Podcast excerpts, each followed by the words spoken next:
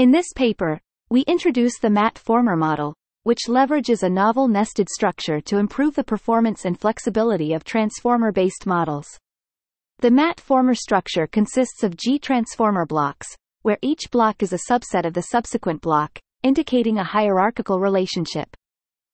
We adopt the feed-forward network, FFN, block as the basis for our method and introduce a Matryoshka nested structure with G granularities on the hidden representation of the FFN block. The nested subblocks, denoted as T underscore I, contain a specific number of neurons, represented by M underscore I, which increases with each subsequent subblock. We choose G equals 4 exponentially spaced granularities with FFN ratios of 0.5, 1, 2, 4. By stacking these subblocks for L layers, we form the MatFormer model, denoted as M underscore I equals T underscore I, caret L. Importantly, the input and output embedding matrices are shared across all the models, enabling efficient computation. To train the MatFormer model, we adopt a simple strategy of jointly optimizing all the G-nested submodels. The training loss is a weighted average of the loss of each submodel, with uniform weights, 1 per gram. This joint training approach benefits from shared computation during backpropagation and results in accurate nested submodels inside the universal MatFormer model. We demonstrate that this training strategy outperforms various other techniques. During inference, we can extract a specific submodel by stacking the corresponding transformer block across layers.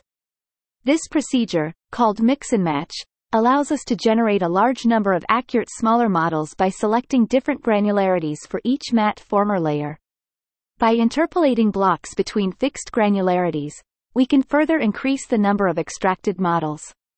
This flexibility enables us to extract highly accurate models within a given computational budget.